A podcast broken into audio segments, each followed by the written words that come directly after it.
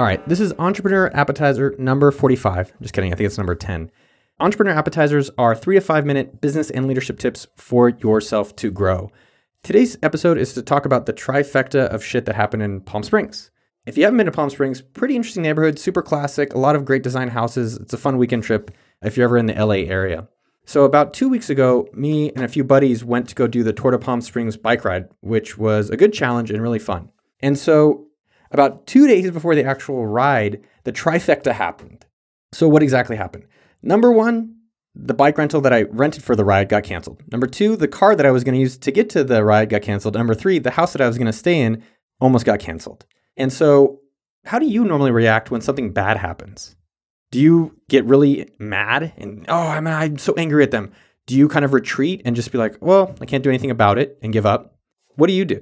For me, I got angry and I, I call the bike people, oh, you mother, I kill your dogs, da da da da.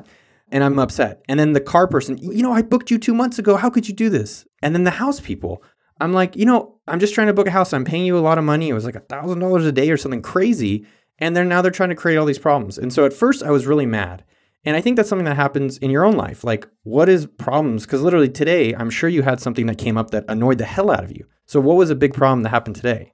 And what happened was the next day, I was frustrated. I was talking to my brother, and I realized that I just needed to make a list of the different problems, put them in order, and start solving it. So I found another car to rent. I called the bike place. I said, Hey, do I need to look for another bike, or can you confirm that you can get me a bike? They said they could. And then I started looking for a backup house to rent while I confirmed that these people could rent me the house or not. And at the end of the day, when we headed up there, we had a new car, we had the bike, and we had the house that we were able to stay in.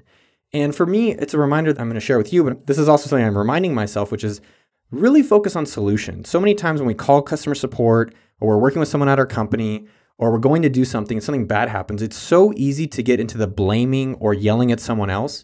And I really want from this entrepreneur appetizer of the trifecta of Palm Springs to think about what's the solution? How can I start making my list and solving the things that are challenges or problems in my personal or professional life? So the next time that comes up, can you make a list of it? Can you start getting some alternatives? Can you start seeing, is it really as important or can I do something else? Because there is always a solution to every problem. Take that power back for yourself. Go and kick ass.